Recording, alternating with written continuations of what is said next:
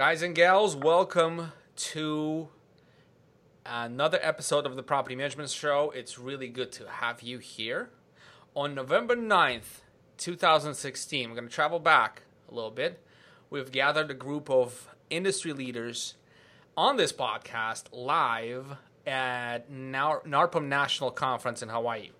So, what we wanted to do is decode the future industry trends and help property management entrepreneurs develop strategic plans to take advantage of industry opportunities. The topic last year was specifically, we named it as Disruptive Property Management Industry Trends in 2017 Modernize, Grow, or Become Irrelevant.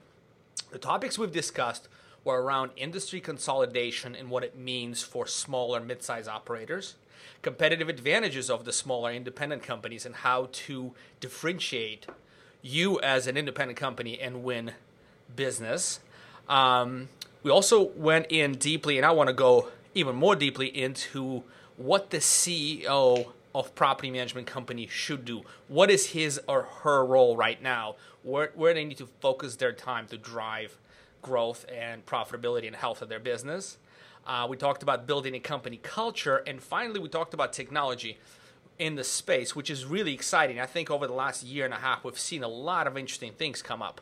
And uh, so we want to cover that today. So we're going to loosely base this particular episode on the topic. I have the same guests. I'm very privileged to be joined.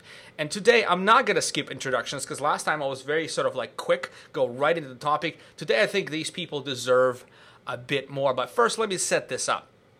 2018 industry trends, um, as I see it, is going to be elevate operations, systems, and talent in both pre and post sale sides of your business or become irrelevant.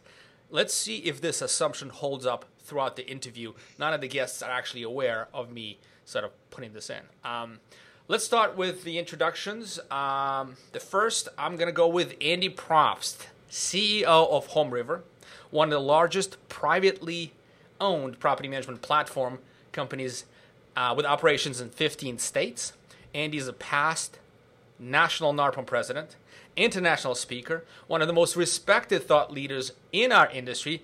Andy, привет, как настроение? Отлично, спасибо. Как у тебя? Oh, хорошо. By the way, Andy is also fluent in Russian, and he has a movie made about his experience as a missionary in Russia in late 1990s called the Saratov Approach. Highly recommend you guys check that out. Andy, welcome to the show. Uh, couldn't be happier to be here. Uh, also, Alex is fluent in Russian, if you didn't know. See, uh, da, see.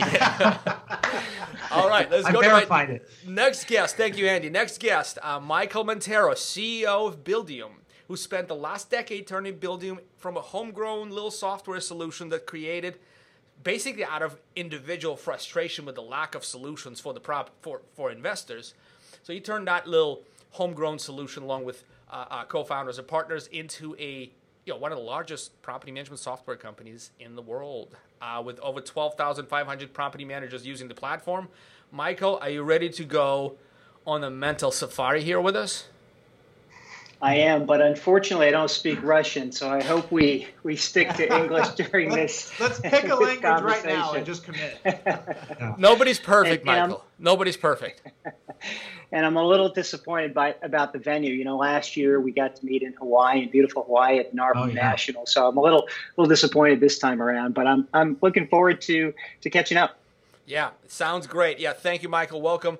Uh, my next guest is very excited. He already kind of piped his voice out there. And Jordan Muela, uh, CEO of Lead Simple, the first and only true CRM and sales process solution for the property management space. He's a co-founder of PM Growth Summit, which is the fastest growing annual conference for the top level property management entrepreneurs. He's a co-founder and CEO of the Profit Coach, who actually authored the study here in my hand. I'm showing th- those of you watching the video, um, who stu- uh, authored the study, uh, Property Management Financial Benchmarks. And uh, you know, the only study of its kind that actually demystifies profitability through all these different levers. And uh, from what I hear, it was exhaustive thousand-hour research study. Of course, he's my personal friend, uh, mentor, and also a host of the Profitable Property Management shows. Man, you have so many accolades. I'm, I'm getting, I'm running out of steam here. Um, Jordan, are you ready to help us translate numbers and trends into solid execution plan for the future? So yes, yes no? Mr. Also, Mr. Osenenko, you know I'm always ready, brother. Okay, finally, finally, um, you guys have to bear me for another minute. Um, To introduce myself, just give the relevance of why I deserve to be among this this great company, or at least I hope I am. Uh, CEO four and a half marketing company who helps solve growth for property management clients. We have six years experience, 32 team members, absolutely committed to our craft. Co-founder of the PM Growth Summit, mentioned already. And my latest venture is the creation of the One Partner platform which basically combines the latest conversion SEO science into a website that drives quality leads for property managers on the front end and a business performance dashboard on the back end that tracks actionable marketing and sales KPIs. Then our team converts those into that data into decisions, driving the continuous improvements improvement for our clients. So between the four of us here, there are tens of thousands of hours, maybe a hundred thousand hours of deliberate practice. And according to the very, very good book by Malcolm Gladwell, Outliers, 10,000 hours of deliberate practice makes you world class. So I think we have a world, world, world class team here. Um, and guys, let me ask you this Are you ready to synergize and help property management entrepreneurs identify winning strategies for the next, say, 12 to 18 months? Let's not go any further. You guys ready? Heck yes. Let's do it. Game um, face. All right, so let me set this up. I'm going to make some predictions and feel free to start poking at them. But um, here's the quick one uh, my macro industry view, okay, for 2018. Uh, ba- let's start with back in 2016 when we actually did this interview. Uh, we still still had a fair number of reluctant and accidental landlords uh, coming in as a client type for property management firms. Their expectations of price and value were kind of varied across the board because they had different individual experiences. They were not sophisticated investors. Now, today, hmm. the market has crested the top of the parabola. I think what we we're either going to start sliding down or go very slowly level and slide down slowly or, or a little faster. But we're definitely crested the top of the parabola. And I think a lot of amateur and accidental investors, landlords, are on the sidelines. So the largest pool of prospective clients right now in what from what I see is more of a sophisticated and disciplined investors. Those demand transparency, results, ROI. They're they're more consistent with what they're looking for. So I want to start with Andy. Andy, you're the only like real operator of the property management business here, and so right. I want to I wanted to find out from you specifically. Um, you operate in all these different states, so you have a g- great sort of um, understanding of the client type and who's, who's knocking on your door. So my question is, who do you see knocking on your door as a sort of majority, and do those people, do those prospective owners match your perfect client profile? Yeah, I mean, uh, we definitely our main target is the mom and pop true investor. Uh, I think, like you mentioned, I think most of the the accidental landlords have kind of cycled out. There's probably a few markets left in the country where they're running a little bit behind on value and maybe there's some maybe there's some upside there in, in some of those markets. But I do feel uh, I do I do feel like we're going to eventually hit a plateau, and maybe that's in the next six months. And then I think it's going to stabilize and maybe go down a little bit. I don't expect to see a major drop in value, um, which would be nice for the property management industry if there was a bunch of inventory out there that can't sell. That's how we exploded in the single family market the first time was there's a ton of inventory nobody could sell, and so the alternative was property management. The problem is, like I talked about at your awesome conference, PM Grow, is that a lot of these multi, all these single-family homes that used to be rental properties are now being sold, and so our inventory is going down, but the demand for single-family rentals is going up. So there's a huge opportunity there for us as property managers to take take advantage of a new niche market and grow our business organically through uh, organically through uh, vertical construction. Michael, do you have a take on the on the particular growth um, uh, types, uh, new client types that you see your clients um, throughout your Buildium ecosystem? You guys have a lot of partnerships. Uh, what do you see out sure. there as a as a as a client type emerging for the property management firms? Yeah, well, I, will start by saying Andy, Andy's right. You know, single family home are going to continue to be in demand, but They're not they're not making them fast enough, and that's for a couple reasons. There's firstly a, a shortage in the construction industry. By our research, about one out of every three construction jobs remains unfilled for a few really good reasons. Fewer young people are going into construction, and mm. and we still haven't recovered from the last recession when a lot of migrant workers moved back home and, and haven't been able to return or haven't chosen to return. And so there's just a bunch of construction jobs that remain unfilled.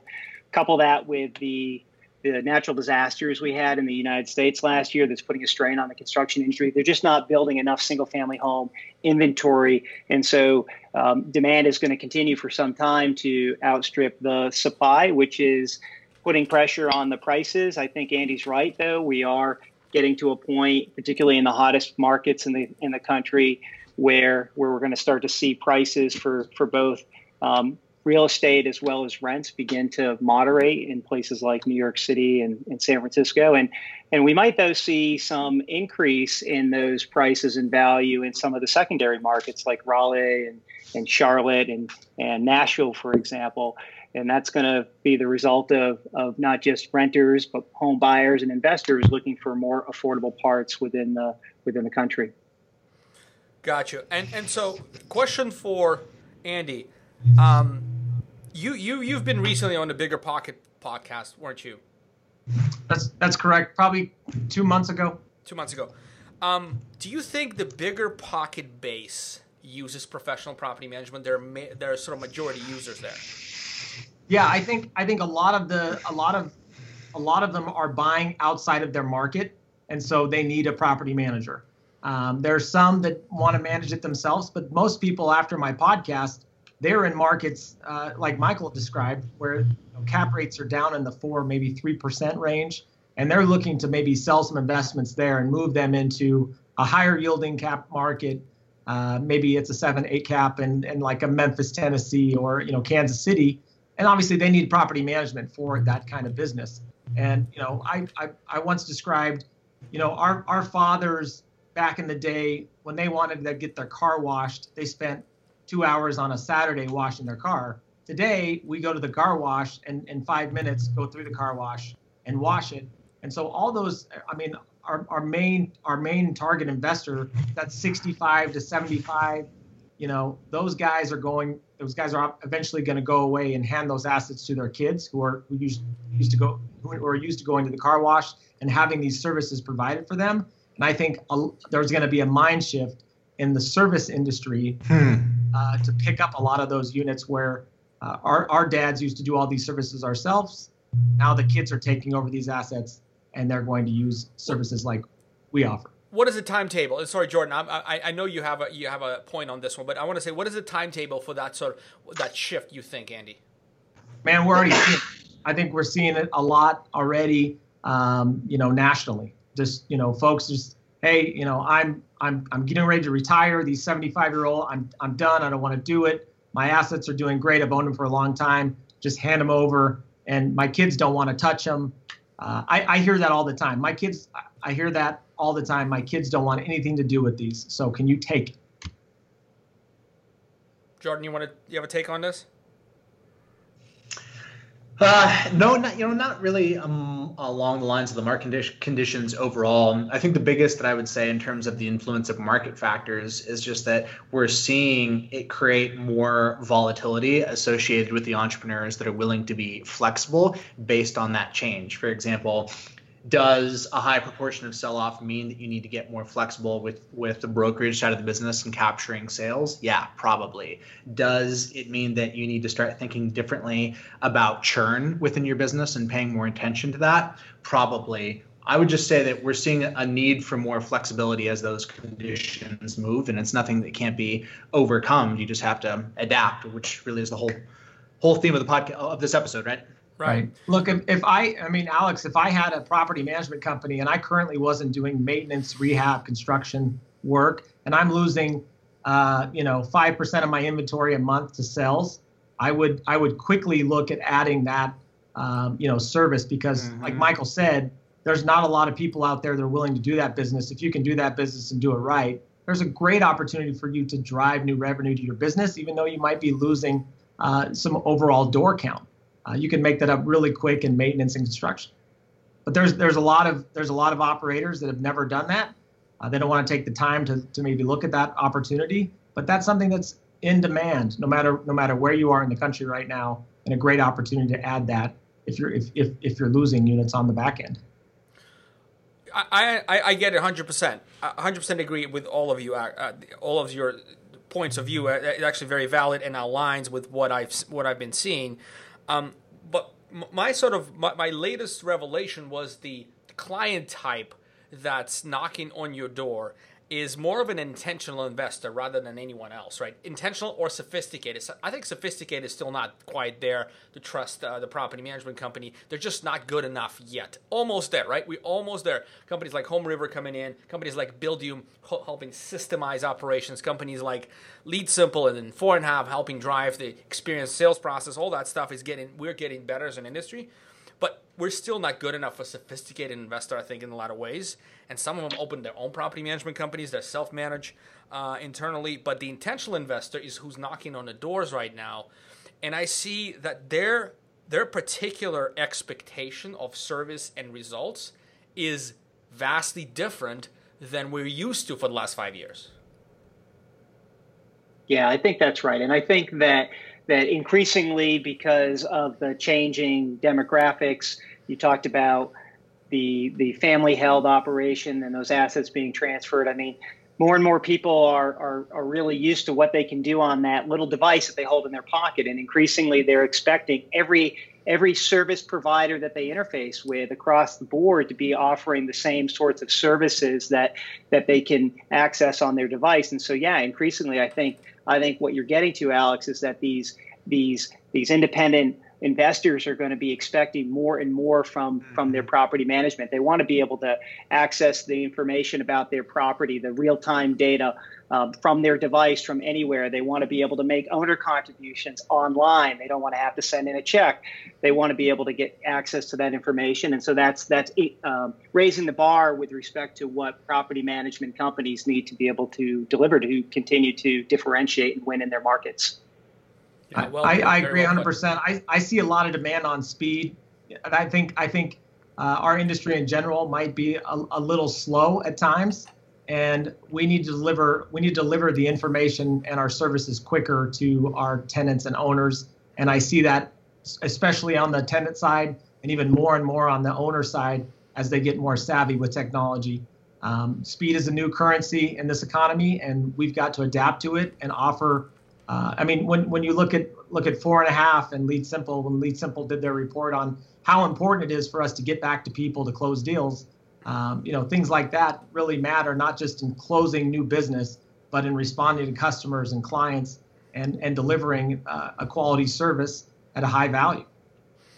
And, and hence yeah, the, and by the way, Go ahead. Go ahead, Mike. Yeah, I was going to say just to build on that, the same thing is happening in other areas. You just mentioned tenants, residents, right? So they're demanding they're demanding these services as well, different set of services, but they want to be able to pay online from anywhere, and they want consumer grade experiences because they're used to those consumer grade experiences. Exactly. They're using they're using Lyft and and other other apps, and so they they have a certain expectation about what that. It's not enough just to have a web portal that's responsive. They want it to be really really simple, and so I think increasingly, particularly because of what I said at the outset, where in these hot markets prices are starting to to flatten and maybe even come down a bit, and so these property managers are going to have to start focusing on the resident experience to retain those those renters in a way that maybe they haven't historically. And so it's about doubling down on providing outstanding customer service and and making sure you're delivering the services that your that your residents, not just your owners, are increasingly demanding.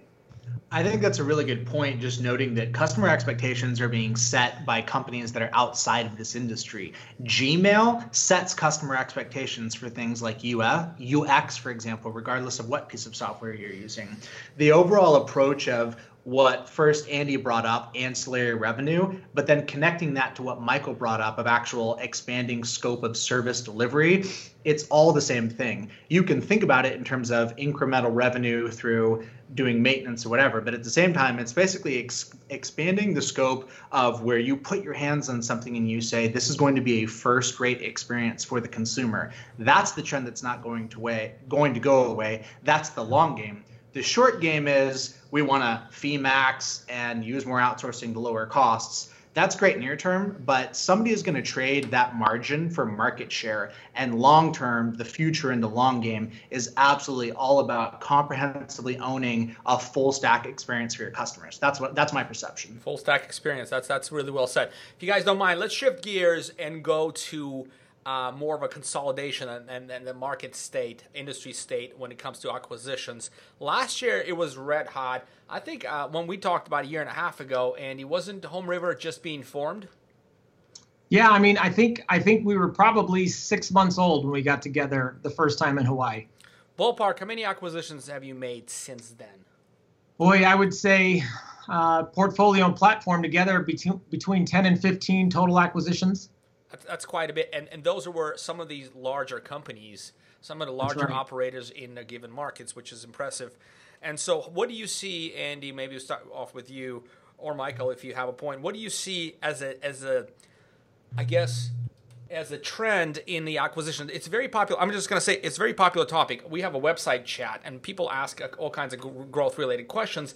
And I'd say probably one out of 30 is related to how to value my company.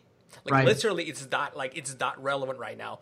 Do you see valuations going up? Do you see them catching up with Australia? Do you see more operators willing to join a, a company like yours, where they get a little bit of a stock and participate in a larger thing, or do you see people checking out? What do you see? Look, I mean, uh, if you look at a lot of a lot of the NARPM surveys, you know, our industry in general has kind of an older population, right? And they haven't really thought about an exit strategy at any point and they're getting to that point in their career where they're thinking look i built something. It's it's it's got some value. How do i how do i you know get out of this business at some point? I think there's a lot of that going on. Um, there's there's also this new young wave of operators that are coming into the system uh, into the property management business too that are trying to modernize it. Those guys you know i've had a lot of conversation with those folks. They don't seem to be super interested in in getting out of their local market but if you take a look at like the, the west the west coast and east coast, um, those markets that have been hit uh, with an awesome real estate market and they've dwindled indoors, those those folks seem to be interested in getting out of the business. Um, you know, uh, they have they they're they're a little bit more motivated than the folks in the Midwest and some parts of the South. And then uh, the people the people where we want to go into those areas, places in the Midwest where you guys know there's not as many property managers some places in the South, there's not as many property managers. Most of most of uh, you know the property management folks are the 80 percent are on the coast, and so it's hard it's hard to find good operators in those those mid mid level secondary tertiary markets that want to sell because their businesses are growing because investors are flooding those markets right now because that's where they can get their yield. And you know we have a lot of people that really are interested in talking to us that are in markets where they're losing doors on the back end and they want to get out before who knows what happens. So that's that's kind of what I'm seeing, like a, a one minute overview of what the market looks like today for me.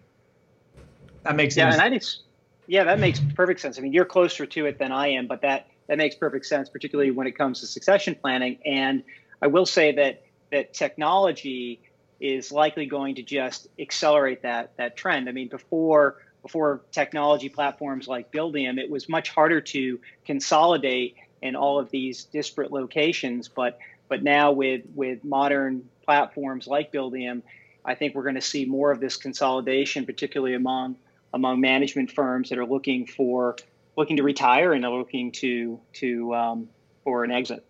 Yeah. Almost every other day, I get uh, we get a company wide alert or alert or in, uh, information from one of our account managers saying this customer bought this customer. So we're bringing all. A lot of times our customers buying other customers, which is great. Everything integrates. A lot of times uh, our customers get bought out by someone else. We get brought in or we get canceled. It happens, but it, it like it's almost on a regular basis. I wouldn't say every other day. Okay, once a week for sure, right? Once a week we get that kind of a uh, announcement, and that's and that to me says it, it, the market is still healthy. People want to sell. People interested in succession planning, as you said. Um, but but this is this is an interesting piece of information. The, the coastal property managers who have seen the cycle panic a little bit now, right? They're like, "Ooh, would my valuations go down? Um, maybe I should go." Um, that's interesting. Or share the risk with a larger company. That's interesting. Yeah. and, and we we've had we've had discussions with folks that that you know that are in those markets that are saying man maybe this is the worst of it and we're going to start seeing prices level out and, and days on market go up which means the phone's going to ring and people are going to put their prop property up for rent um, you know it's hard to it's hard to it's hard to tell it seems like there's a huge demand no matter where we're at uh, for rentals i mean just just you know national national vacancy rates are 2% lower than historical average it's just um, you know, I, I, think one of the biggest problems we have is, is like we already talked about. There's inventory issues, and um, we can't build them fast enough. We have we have people that are we in some properties we have 30, 40 apps. The second they go on the market, that's a, that's an issue, and we've got to figure out a way to solve it. So let's shift gears to now um, talking about the competitive advantages for independent operators, people who are not ready to sell, who want to build this out coast or middle. Um, I'm going to make my assumption um, very quickly. I'm going to turn this to you and um, specifically, what do you see as the next thing to focus on as the opportunity for the smaller independent operators to win, to win bigly? Someone says. Um, uh, so, in my opinion, it's it's driving local market knowledge is going to be the key differentiator, right? And and and to do it today through shallow, small blog content is not good enough, right? You have to no. drive that local knowledge through long form, deep content, like you know a radio show, a podcast like this. Um, you know, it's a lot of work and effort, but this is the huge, the big differentiator, right? Investors want to work with uh, operators who know the market really well. And I think um, to give our audience an example, guys, I'm impressed what Duke Dodson with Dodson Property Management is doing right now. Go see his podcast all about Richmond, Virginia, right? He talks about famous DJs, he talks about to politicians. He drives a lot of local education. He then what he does is he introduces his team and his staff through Facebook video and YouTube. He does a really good job with that. I think that's a big winning strategy. I think he's just sort of starting out with that maybe a few months ago, but that's a big one. So I think that's one way to differentiate through deep local knowledge differentiation. What do you guys think? Hmm. Yeah, I, I, I agree. I think the same thing in, in uh, not just property management, but real estate sales and rentals. I, I got a question recently. Somebody asked me, this, this pertains to real estate sales. Do you think brokers are going to go away?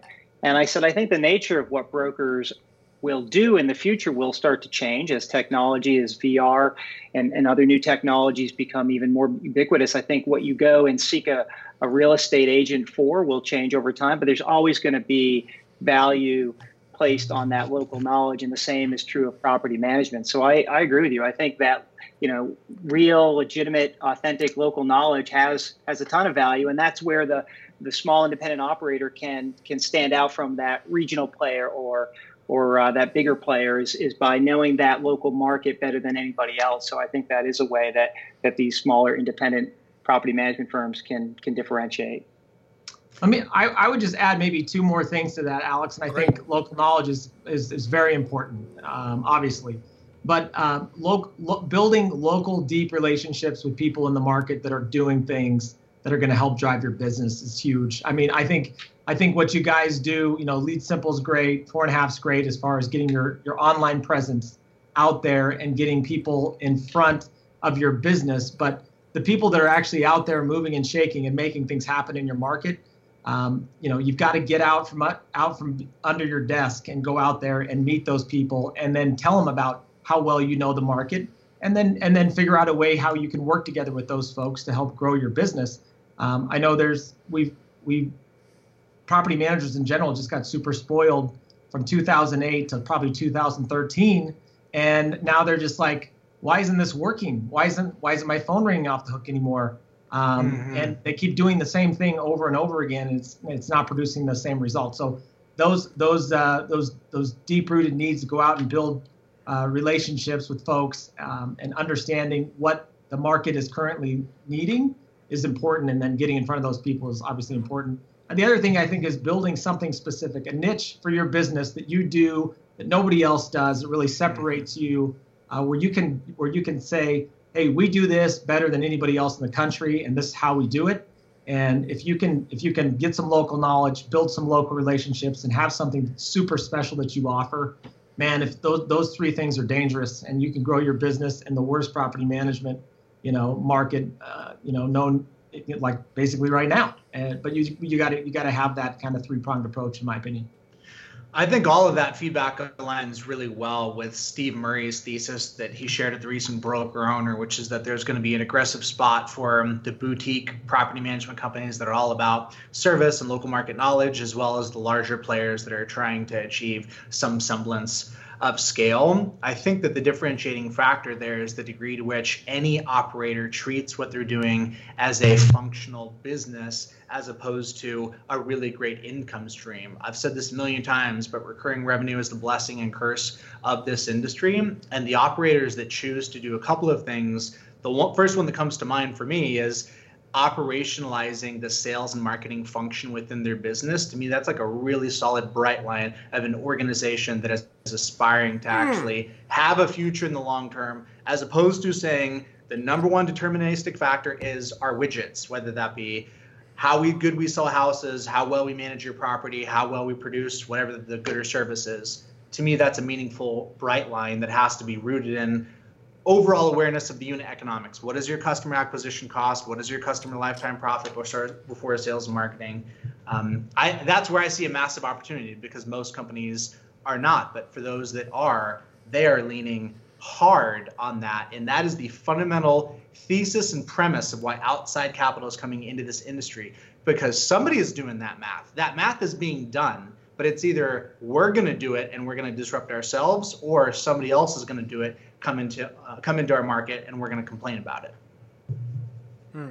uh, may I ask uh, Andy if you can provide an example because you said you you, you, you put up a good a really good another really good way to differentiate is local knowledge. So share it. So education through local meetups investor meetups uh, uh, long form content that stuff. But also you said building relationships locally. And now i'm just thinking as you saying this i'm thinking i know a lot of very successful property management companies that don't have any they don't have any particular competitive advantage that i know of but they're growing. They're very financially secure. They have uh, amazing, awesome teams and a lot of revenue that allows them to do a lot of good things with their businesses. And a lot of them are Chamber of Commerce presidents. They, they're just locally, they're locally just connected with everybody. So that really resonated with me. But, but Andy, you said there's a focus on niche. What are some of the give us give our audience some examples of maybe one or two what can a smaller independent operator focus on and said this I do better than anyone else? What is it? Is it setting well, rental mean, price? What what can, like what are the, some of the differentiators? Yeah, I mean maybe I, I look at like a guy like Mike Nelson, right, who has a ton of local market knowledge, but he looks at every asset like a stockbroker looks at stocks, right? Or uh, you know, he mm-hmm. he he understands the financial side of the asset and does a great job of displaying that to his investors and sells a lot of property which obviously increases his unit count. You know what what we do here better than I think most people is that we're really good at putting you know build to rent projects together, and that's how we've grown. When all of a lot of our competition, quite frankly, that that took advantage of that awesome you know reluctant landlord market, they all that all that all that inventory has gone away, and we've built our inventory through new development.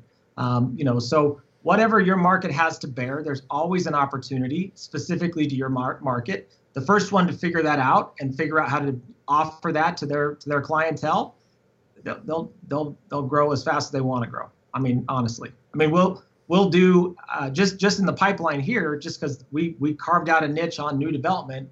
Uh, we have between 2,000 and 2,400 doors coming on the next 12 months. Um, and look, I'm not, I'm, I'm definitely not the smartest guy around. Not even, not even, not even within uh, five feet of my desk but I figured out the niche and, you know, we pursued it and it's worked well for us. Very, very cool, Andy. Yeah. Very smart. Michael, do you have an idea on, on, on, other niches people can focus on? What what are some of the things that you see as an opportunity for independent operators?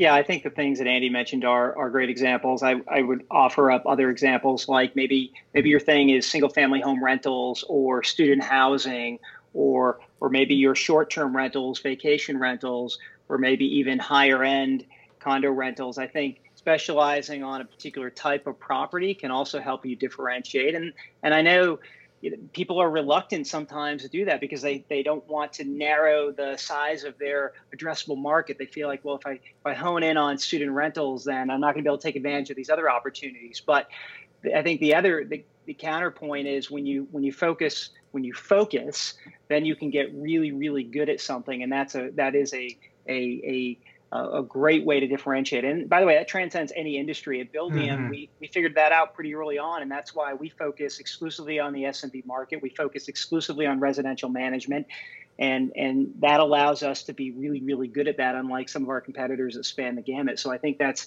that's sound advice that that, that spans many different industries. Also, I mean, uh, Jordan Jordan had some good thoughts there too. I love like you know specifically Doug. I don't know if you've ever had Douglas Skipworth on your yeah. yeah, podcast. Yeah, we did both of us. I mean, yeah, he's carved out a sweet niche in a, in a market where that works. That might not work in this market, but mm-hmm. again, there's there's there's plays in every market, opportunities that people aren't taking advantage of. I mean, he grew his company from like 100 doors to 2,400 doors in four or five years just by you know finding properties, rehabbing them, and selling them. Uh, and then you know, obviously, once he sells, hey, we need a property. Oh, we do that too. Boom and just did that, you know, 3,000 times over. Super cool. Yeah. And he's yeah. and he's the nicest guy you'll ever meet. He is, he's, he's a Amen. great, great guy. I, I wish I wish I was more like Doug Skipworth. I, I don't you know, we all? Here's Doug's thank you note. If you guys uh, want to talk about nice, let's do an example. It's on my desk. Doug yeah. writes everybody a thank you note. Thank you for letting me you know, you know attend the PM Grow Summit. It was the best. Blah blah blah. I mean that's that's that's a touch, man. That's that's a human. That's a human uh, uh, you can respect and, and be friends with. I love Doug. Doug is good. Hey, Doug. And by the way, he listens to every episode. Doug, what's up, man? Um, yep.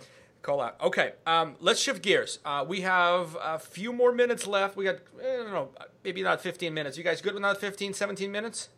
Sure. Sure. All right. We're going into the, this important stuff. So we've sort of like um, given the state of the union, so to speak, or the macro where the industry is, and some of the ideas and how to how to focus uh, on niche and how to you know understand your unit economics and uh, how to sort of point your operations and your your growth. But let's talk about the actual job of the CEO of property management company, the president of a property management company. What should they be focusing on right now? And this time, I'm going to turn it to you, and I'm going to give you my idea a little bit later in um, in this discussion. What do you guys think the CEO should be focused on? I got to go back to the classic Fred Wilson three things set the overall vision and strategy of a company, communicate it to all stakeholders, recruit, hire, and retain the very best talent for the company, and make sure there is always enough cash in the bank. Those are my three. Man, I've not, I've never met a man or woman who can accomplish these things. like if I look at myself, and I maybe I do. Yeah, I don't know. I, I, I oscillate between those things. I don't think I do all of them but well put. Yeah, that's. I don't know what else there is to say. Great job, Jordan. Great job, Fred Wilson. I, I, think the the first the first part is about getting setting that clarity, right? What where are you trying to go as a business in the next three to five years? There is a management consulting company called the Table Group that has written a bunch of books, the five dysfunctions of the team and mm-hmm. and the advantage and and and in the advantage, it's all about how do you how do you create a high performing organization? How do you increase organizational health? And it's interesting because it's not a question that that um, that we hear very often. If if I were to ask you what are the things that you need to live a, a healthy life, it wouldn't take long for people to say, well, you need to get lots of sleep, you need to eat well, you need to get some exercise, right? Those are the three key ingredients. But organizational health, it, it it's less clear. And and what the table group asserts is that you need the things that, that Jordan just said. You first need clarity and and it's clarity on key questions like why do we exist and what do we believe and what's the vision for the company? What's the game plan? How are we going to grow? It's answering these very basic but important questions. They call that a playbook. And then step number two is once you have that clarity you need to communicate it like like jordan said. And then step number three is you have to over communicate it because it's it's not a one and done proposition. And so yeah I, I agree with jordan. I think as the ceo the president you need to be thinking about what uh, what you want from your business, what the the, the longer term vision for the business is, and then and and then making sure that that's really clear to the rest of the the organization, so that you're all rowing in that same proverbial direction. Mm-hmm. The truth is that the CEO hat is not a full time role for most companies. If you're at a 10 person organization, you don't have the luxury of being a full time CEO. It's going to be a part time contribution, and you got to max it out to the degree that it's necessary. But you're also going to have to do whatever else, whether that be service, biz dev, whatever it looks like. It's a it's a balance. Yeah, I, I, I think I think a lot of the the CEOs, unfortunately, in, in the business, because uh, Jordan, like you said, most of them probably have a 10, maybe 20 person team. Uh, they'll go to a NARPM conference or a PM Grow conference, et cetera. They'll come up with a bunch of ideas. They get back and they just get slapped with the day to day. And, yeah. uh, you know, they don't get to implement a lot of these great ideas that know will drive business and make their lives better. But I think also a, a thing that CEOs probably could do is, you know, look at look at some of the cool technology that's coming down uh, the pipe in the industry. You know, you've got you've got automated showings, you've got automated maintenance scheduling. One thing I think about with with Buildium and NARPM, they did this awesome uh, survey and said, "Hey, what are the top three struggles?" Right, and one of the one of the top struggles you probably remember, Michael, it was number one was maintenance and dealing mm-hmm. with maintenance. Uh, sure. Well, there's solutions yeah. out there on how to deal with that stuff, but being able to pick the right the right software, the right partner, whether it be in you know uh, a CRM or you know a company like four and a half you know figuring that out getting those getting that right partnership on you know on your team and then letting letting letting some of these things grow so you can operate more like a ceo because there there are some great um, you know partnerships out there that for some reason a lot i just i see property managers just slow to take advantage of for some reason. Um, and i think i think the other thing on the technology side is it's it's nice to see some of these uh, property management softwares, and I'm not sure what Buildium is on this, but they're opening up their API and they're allowing some of those, uh, you know, the bi the bilateral connections, um, you know, to update their software and, and, vice versa, and that's huge, especially when you're trying to scale a, a business. The app ecosystem. Yeah, so my take on this is, is a bit more specific uh, and timed to the trend and where we are as a sort of as an industry in a cyclical nature and where we exactly where we stand. So I think I was a CEO of a property management company and you know my coaching and consulting, I do I do talk about this and this is you know I think driving systemization of processes and partnerships right now to plug in different partners, as you put it, Andy, very aptly put, plugging the partners into your system, systemizing, smoothing out the operations. That's internal focus. That should be it and I think outsourcing should be should play a big role in this. Um, but I think externally, and I'll talk more about that later and why. But I think externally, I think we all the property managers and us, all business owners, need to focus strongly on transparency and how to properly um, how to position your company as a transparent and trustworthy operator. Right, trust is the biggest bridge, the uh, biggest gap that we need to bridge. And I think so.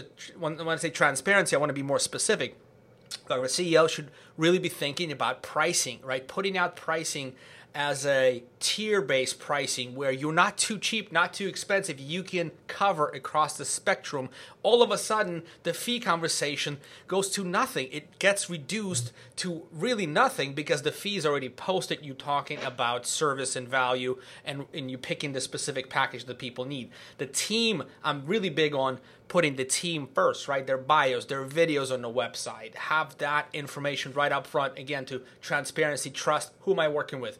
These guys know what they're doing. I meet them. I know who they are. Um, trust on, as you, Michael, put, trust on you know, the speed and reporting.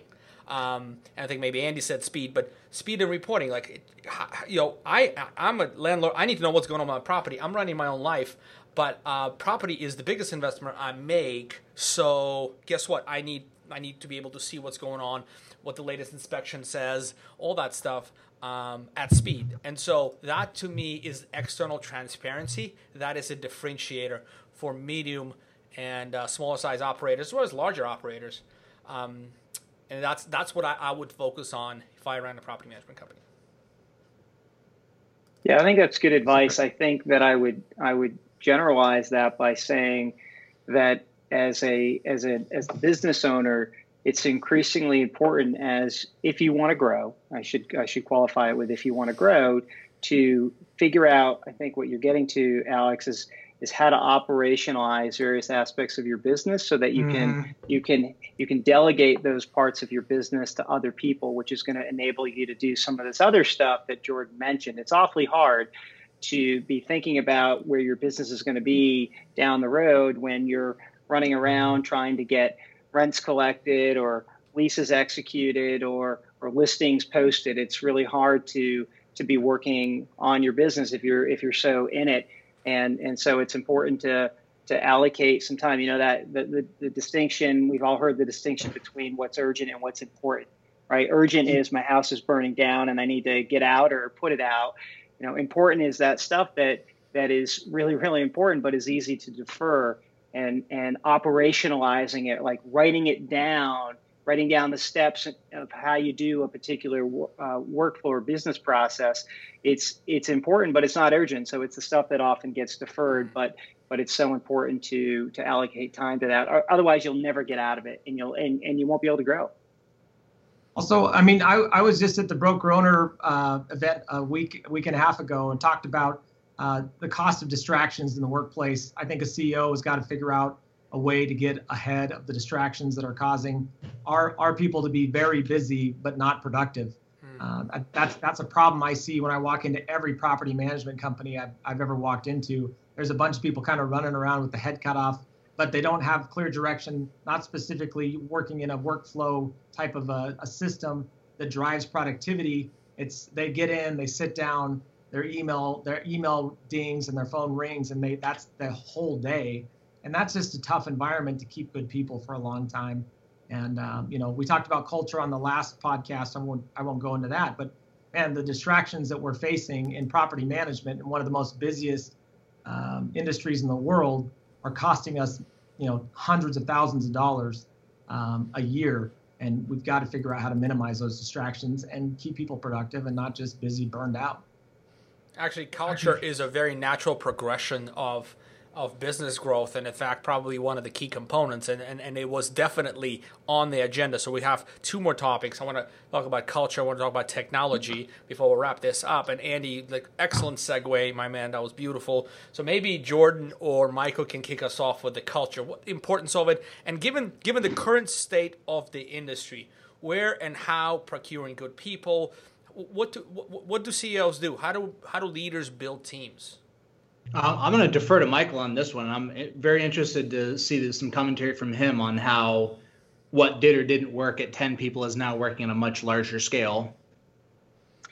Yeah, well, I think it, it, it starts with getting to that clarity because if you don't have the clarity on where you're going as a company, if you don't have clarity around around what's really important, how how you expect people to behave, then it's hard to look for those things when you're hiring people. And so I'll say when you know, Buildium was 25 people. We're, we're over 200 today.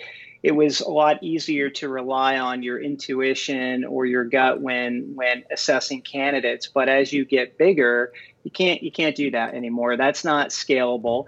And so what you need is a a a consistent way to assess talent on the way in. And it starts with what we do at buildium is we create what we call a, a scorecard. It talks about the the things that you want that person to accomplish in the first six to 12 months, the outcomes, in other words. It talks about the competencies that you think are important in that particular job. And then it talks about the values of the organization.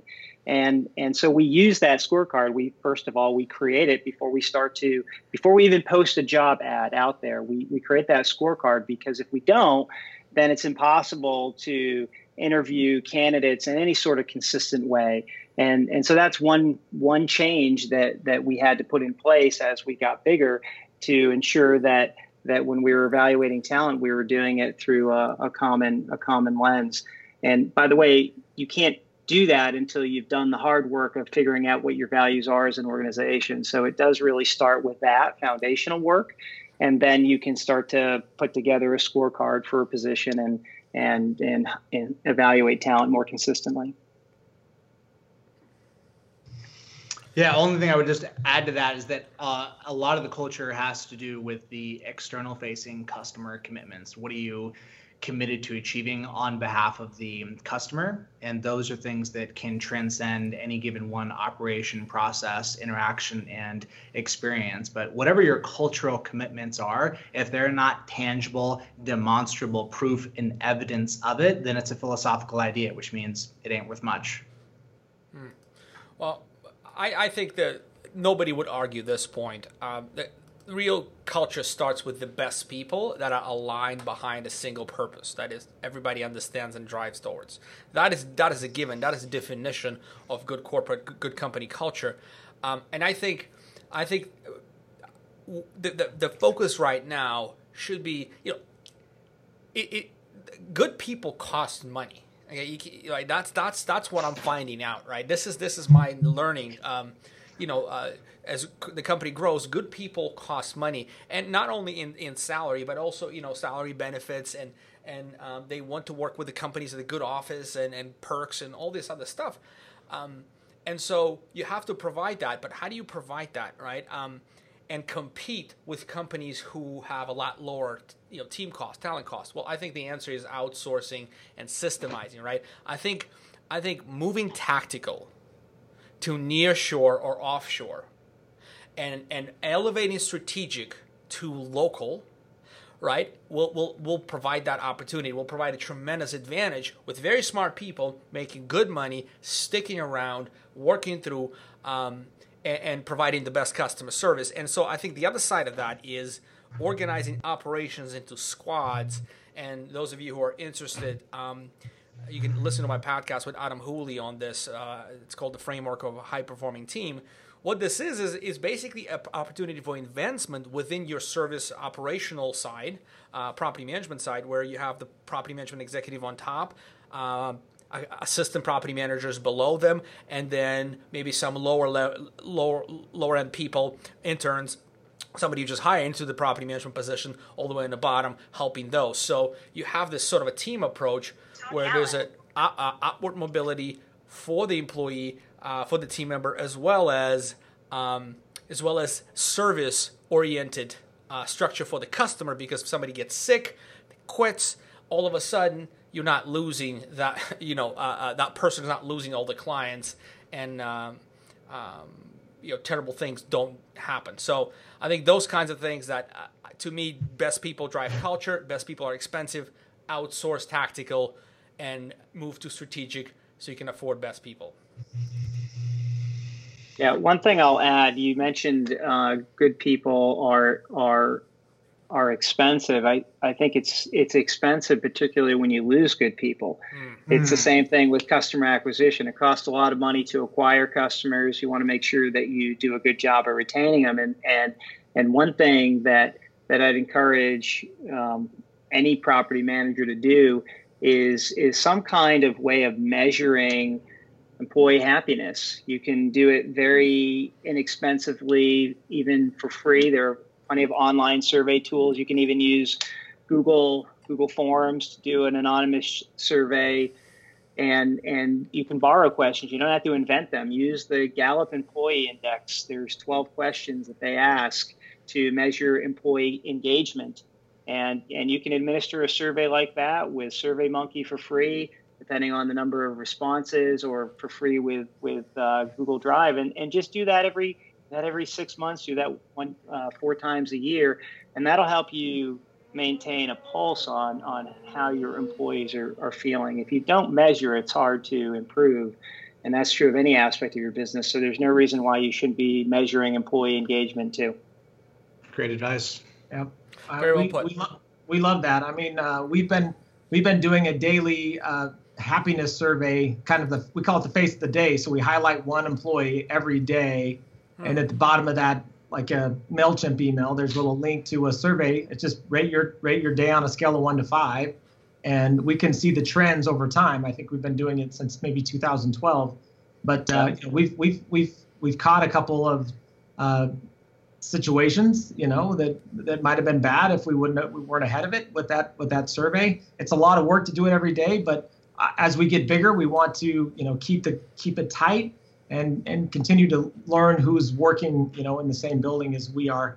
The other thing I think I think one of the biggest struggles I've heard from property managers is just hiring uh, good people at a good rate.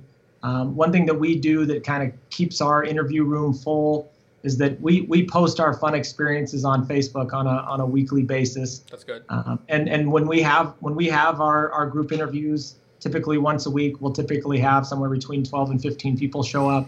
Gives us a good way to gut judge the the culture fit first before we kind of get into the specific details of the job before we start executing our scorecard. Um, so I mean, even today, we you know we had our second we had our second quarter theme rollout this morning. Uh, we did it at the bowling alley at 7:30 a.m. It was awesome, and uh, you know everybody got to eat burritos, uh, breakfast burritos, bowl, and get out of there in 40 minutes. It was it was awesome uh, with the 10 minute presentation. So what's the theme this quarter, Andy? Uh, rolling with the changes. Awesome, love it rolling with the changes. Did you catch that? Nice, love it. Yep, That's, which is why we had it at the bowling center, man. we had uh, we had uh, Ludacris uh, singing "Roll Out," and we had um, awesome. REO Speedwagon uh, rolling with the changes. Obviously, we took the, and then we uh, we we we bowled ate burritos and got we were back in the office at nine o'clock when when the doors opened. So it was it was awesome. But you know, getting that out there, people seeing that happening they're going to be like, man, something's going on there special. I, I need to go down there. And, you know, uh, these, these younger folks, they are, they're more interested in purpose than money. So if you can, if you can show that there's, there's a clear purpose to what you're trying to do, get them excited, uh, they'll, they'll come over. If you have all three, purpose, money, and fun, you can get anybody you want. I mean, right. I'm competing with Google, Facebook. I'm competing with Twitter. I'm competing with, you know, yourname.com right below me. Like, that's just like anything, right? It's just, it's crazy here in the Bay Area. Yeah, you got to, purpose is big because people, you know, smaller companies, I'd say, you know, people want to make a contribution. If you show them what difference you, the employee, the team member is going to make, I think that's going to be, be a, a difference between, um, you know, uh, being interested in taking the job and not, and being connected with the job or not. So that's good. I think I think we've covered a lot of things. Any parting thoughts? And I, I we're going to do this again in 12 to 18 months, depending on how what kind of things and shifts happen. Um, it's really so. I think like quite a few things happen, and this this, this particular uh, conversation is uh, quite actually somewhat dissimilar, but also different from last time. So we're going to meet another 12 to 18 months. Can I get you guys agreement on that? That sounds great. You got it. Awesome. We'll see. We'll see. We'll see. the negotiator. Yeah, negotiator. The, the, the like tough guy. So, any parting words of wisdom?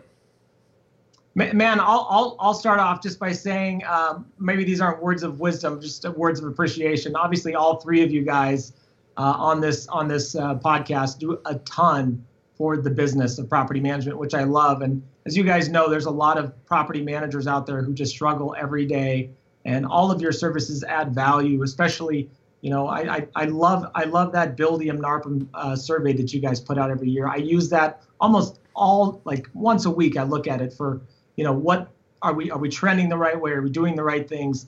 Uh, are we looking for the right people? Um, obviously, I'm a huge fan of four and a half. They're driving our business all over the country, and you know we have I think eight full-time BDMs that are using LeadSimple every day to help grow our business. So I just wanted to say you know, thank you on behalf of our business and all property managers for tr- helping us, you know, who are running around as, as operators with our heads cut off most of the time, trying to get us uh, focused and moving down the right direction. So just uh, just thanks for having me on and all you do for the business and and NARPM. Obviously, I'm a huge huge fan of NARPM. All you guys are incredibly generous to that organization, which means so much to me. That is that is a really good place to end. Uh, Michael Jordan, any parting thoughts? And by the way, thank you, Andy. That is uh, um, much appreciated. Got it. Yeah, I would just say it's a it's a it's a privilege to service this industry. I mean, our customers are the reason why we have the privilege to come into work every single day. So thank you to you and all the property managers out there. We know it's a thankless business, and we're just honored to be able to help in some small part uh, our customers run successful businesses. My parting words are this I think it is a great time to be in this industry. The benchmarking study we just did showed that there is a wide chasm between the folks at the top and the bottom. But on the whole, I'm just really optimistic about this space and time of being in this, in this industry right now and growing a phenomenal, exciting business. There's no industry I'd rather be in. Phenomenal. Gentlemen, I will see you in 12 to 18 months. I'll cross, we'll cross path and talk in, the, in between. But for the purpose of this show, I want to say thank you very much and all the best to you and all your endeavors, endeavors and adventures. And we'll talk to you soon. Sounds great. That's been nice.